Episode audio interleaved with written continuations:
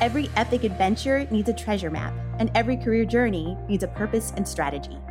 Let's take this trek together. I'm Megan Vallee. And I'm Brad Minton. This is your Career GPS.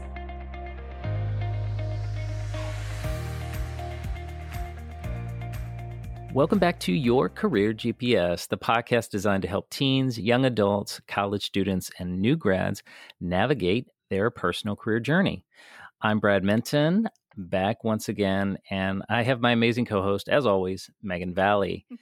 Last week, we had the amazing privilege of interviewing Edith Richards, who is a master practitioner of the Myers Briggs type indicator. And we got to learn all about personality type how it manifests in our life, how we can discover our own personality type, and how that new self awareness is going to help us navigate roads and be able to assess the terrain moving ahead. So, this episode today we're so geeked about is really a continuation of uh, a lot of that same principle. Yeah, today's episode, Clear View Ahead Talent Insights to Increase Vision, is going to be all about the Talent Insights Assessment. To help us dissect and dive into this topic, we've invited our special guest and my friend and previous colleague, Julie Brewer. As an avid user and facilitator of Talent Insights, Julie is here today to break down this assessment used to help people discover what motivates them, how to play to their strengths, and how they'll behave in future situations. Julie has been in career development for the past five years. She founded her career coaching company, Compass Discoveries, in 2015 to help students discover their strengths and talents to develop direction and career goals in high school and early college. She's also currently a career advisor at the University of Texas at Austin, Hook 'em. She has a master's degree in education and global career facilitator certification.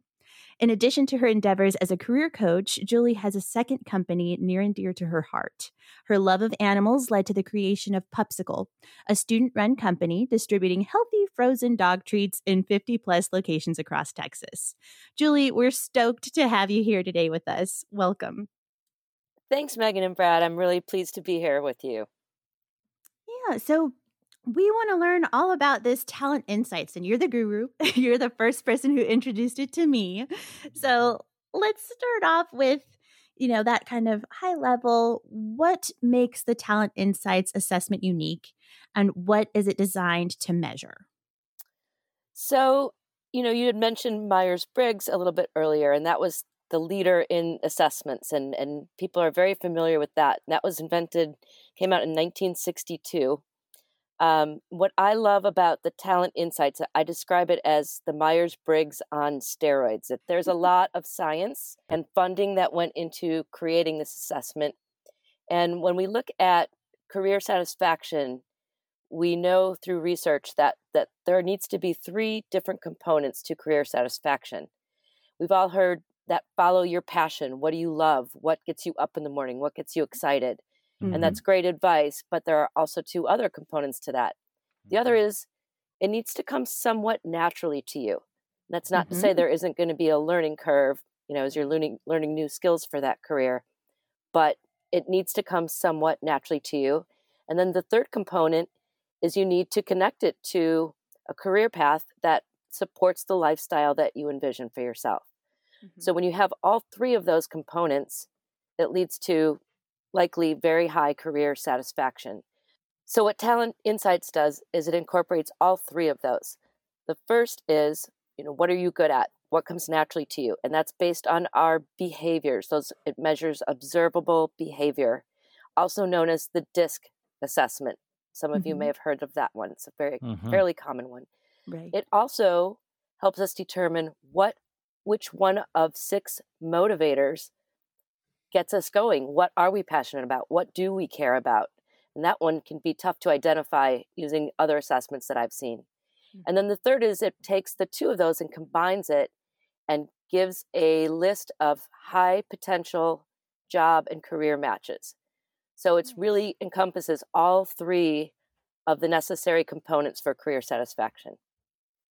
Great. So, really holistic view at that, taking all of those things into consideration to find this kind of one stop shop of different careers that you can start to explore and research and dive into. Correct. It's also one of the few ones that's used actually in the corporate world for job matching and promotion and conflict resolution. So it's very applicable and aligned with careers and the world of work. Nice. Yeah, I mean that's where I was first introduced to it was at work. You know, we met at UT and you were the one who kind of gave that assessment and broke it down for me, talked to, to me about my results and what it all meant. And I just fell in love with this. I think it's so insightful and it's really fun to learn about your own results and then to also know how to interact with other people too. Yeah, I get a common uh, comment that I get is I can't believe how insightful it is and how much information yeah. I gained in an assessment that takes short of 25 minutes. Mhm. It's incredible. Yeah, that's amazing. One of the things that I was hoping that you could maybe expand upon a little bit is this uh, concept of uh, the motivators, and uh, and thinking about you know our audience here, you know, uh, young people who are just kind of starting out. Motivation is not exactly one of the things that you know is is is easy, and it, sometimes it it certainly takes some you know a little bit of momentum to get things going and and some self discovery. So can you can you explain some of those motivators and and uh, what they're actually looking for uh, in this assessment? Sure. Um, and as you mentioned, I think students are really focused on more so than maybe the previous generations of finding something that feels satisfying to them. And so that's what these six different motivators can help you determine what's going to get you out of bed in the morning, what's going to get you over that challenging parts of of you know learning something new for this career path but it can be broken down basically into six categories and i'll just go one at a time the first one's called theoretical mm-hmm. and theoretical is the discovery of truth and knowledge so people who love research who love theories who love problem solving the just the joy of learning for learning's sake mm-hmm. so a teaching professor research role would be something that would be very satisfying for somebody who's a high theoretical. The second one is aesthetic. And the key words for aesthetic is form and harmony, an appreciation for nature, music, art, mm-hmm. connections, and balance in life. Um, high aesthetics tend to like finer things in life, high quality. Um, they find joy in, you know, exploring design, music, philosophy, um, or even just making connections between people and ideas. That idea of like two puzzle pieces fitting together and that click that comes with it is a good analogy for that high esthetic mm-hmm. motivator. The next one's called individualistic. And the primary motivator for ind- individualistic is that power and recognition. This is where you see people who thrive in competition. You often see leaders as being high individualistic. Mm-hmm. And, you know, I'm thinking about if you are at a car dealership and you work at a car dealership, you're you wouldn't be as motivated by maybe the commissions that you would make, but you would be extremely motivated by the plaque on the wall that says Megan is our absolute top salesperson. Um, right. Um, or take some pride in maybe being the leader there or the owner there. Mm-hmm. So that's what individualistic is all about. And then there's a one that I think we all think of when we think of success or what motivates people, and that's utilitarian. And utilitarian is an interest in money or basically a return on our time investment. Mm-hmm. Utilitarians are very focused on what's useful and they want to see, you know, something come back to them if they invest. So sales commission there would be highly motivating for a utilitarian or a high income would be very high motivating for utilitarian. The fifth one is social. Social are the big hearts of the world. They have an inherent I think you might fall under that, Megan. I don't know. Um, I think I remember that. Just a little bit. Just a little bit. Love of people. We see these people as selfless, sympathetic.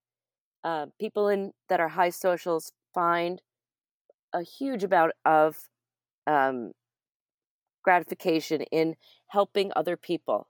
So careers in nonprofit sectors or social services, or that's where you see people who work for Greenpeace. They just love right. to give and get joy knowing that they're helping the world, helping other people. Mm-hmm. And then the last one is traditional. And traditionals are motivated by unity, order. They tend to seek a system for living. They like having defined rules. They like regulations for living. They know if they do this, then the result is going to be that. And if you do this, then the result will be that. And so that's Mm-hmm. where you often find people who they like that predetermined path. So you Mhm. might find military or law enforcement or some of those more kind of predictable career paths where they know Mhm. what each step will en- encompass. And high traditionals kind of feel like if everyone would just follow the rules, everything would be great. Very structured, right? Very structured. Yeah, they find that incredibly rewarding and fulfilling. So you can see they're all very, very different. And we all have, you know, can have combinations of these. Mhm. Um, right. and they tend, like, unlike behaviors in the DISC assessment, behaviors can change. Your motivators are typically set by about the age of eight. So oh wow. Yeah. Yeah. So we, you can identify this in children at a very young age if you know what to look for, which is fascinating to me. Wow.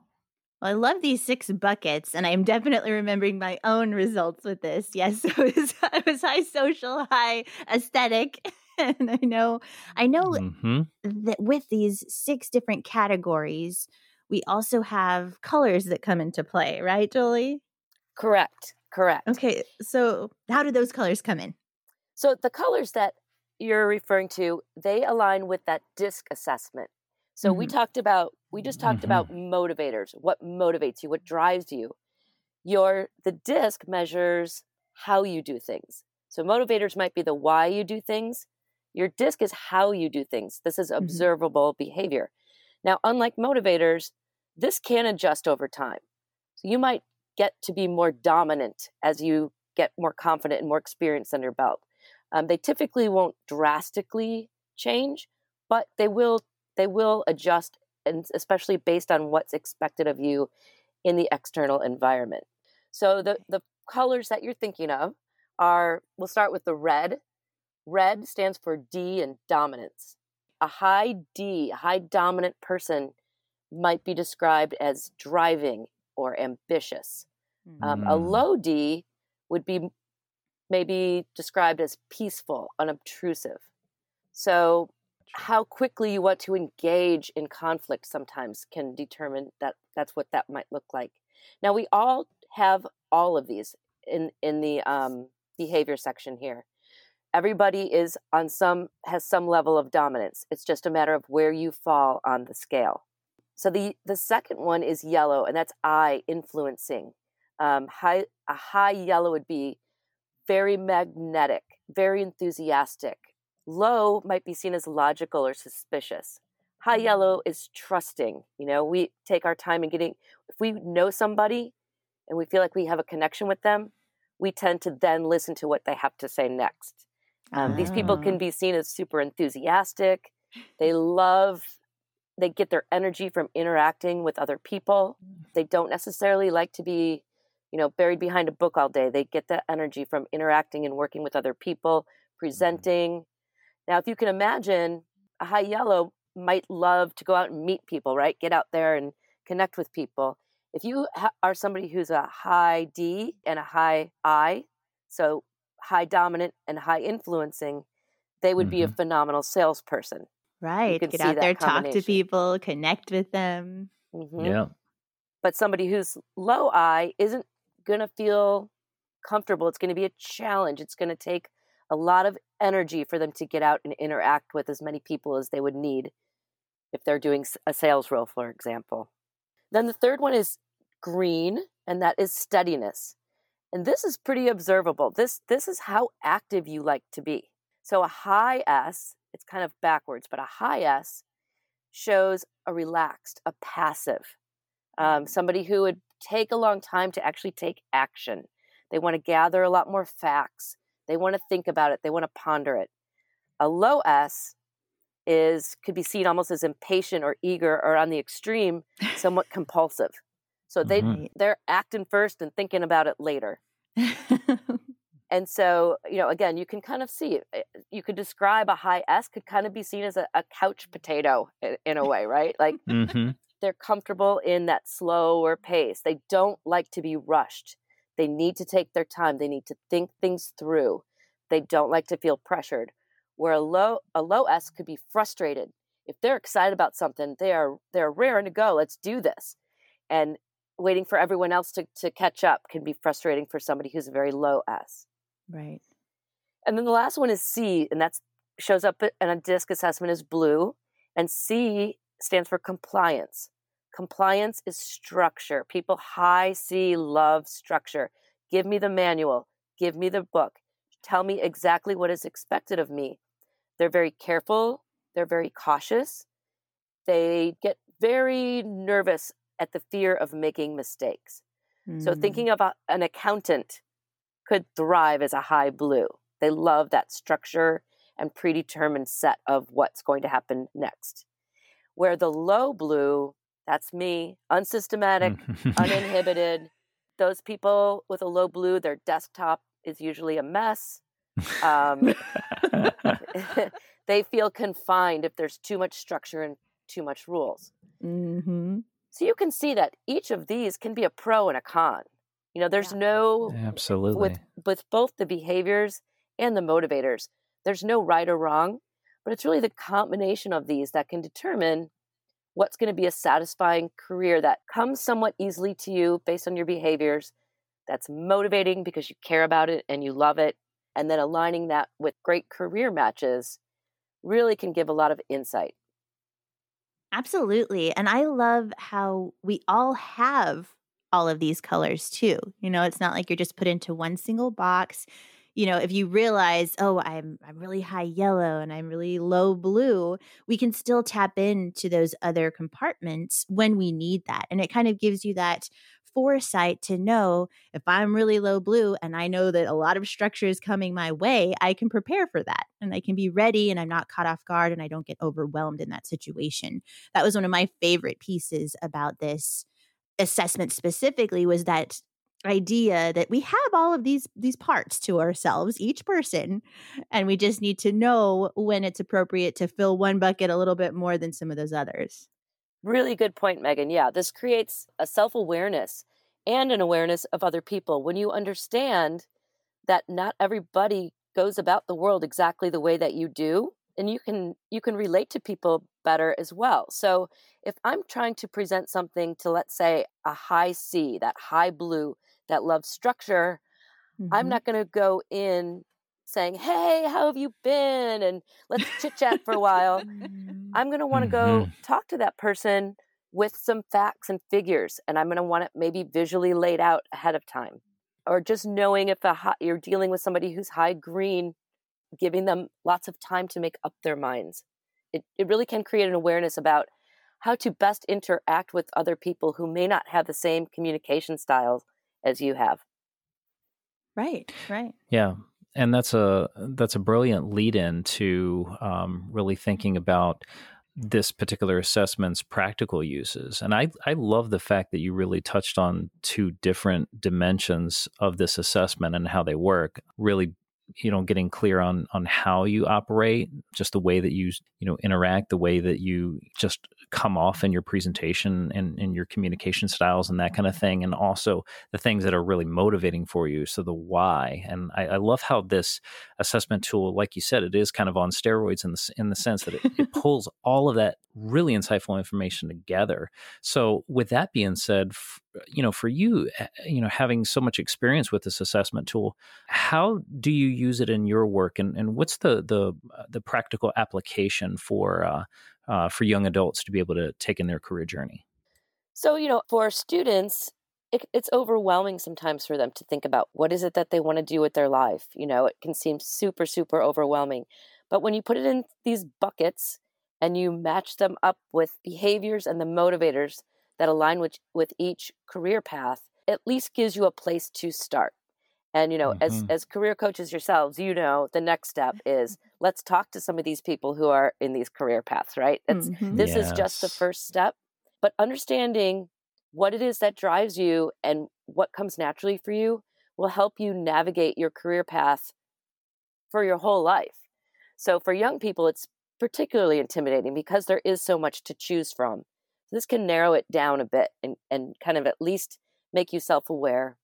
Um, I think as you mentioned, Megan, too, just like understanding we all have areas where we're super strong.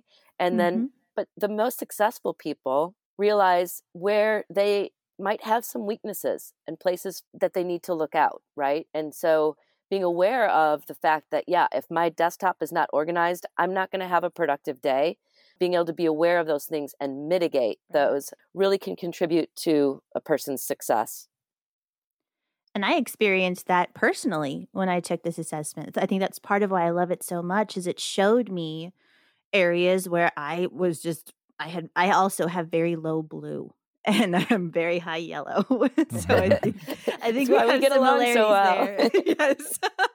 Wait, wait, but, wait, wait. You're you're high yellow. I am, what Megan? Megan's I, high yellow. I never would have guessed. I know it's so obvious, but but you know I didn't. I had no idea that I would be so low on that blue end. And when I saw that, I realized, starting to look back at my previous life and experiences, I get overwhelmed when there's a lot of detail. I get overwhelmed when there's a lot of that structure and people need tons of facts and want to do this intense, deep, deep research. And it, it's just not something that I naturally enjoy. And so once I saw that written down in front of me on paper, it made it so much easier in the future when I knew those kind of projects were coming my way. I just reset my mind. You know, it's that reframing of, okay, we're going to have to tap in here. I'm going to to put on this different hat, give more energy over here, and it's going to be okay. And I really saw a difference in the way that I approached projects and the results of those projects. So this assessment is so near and dear to me.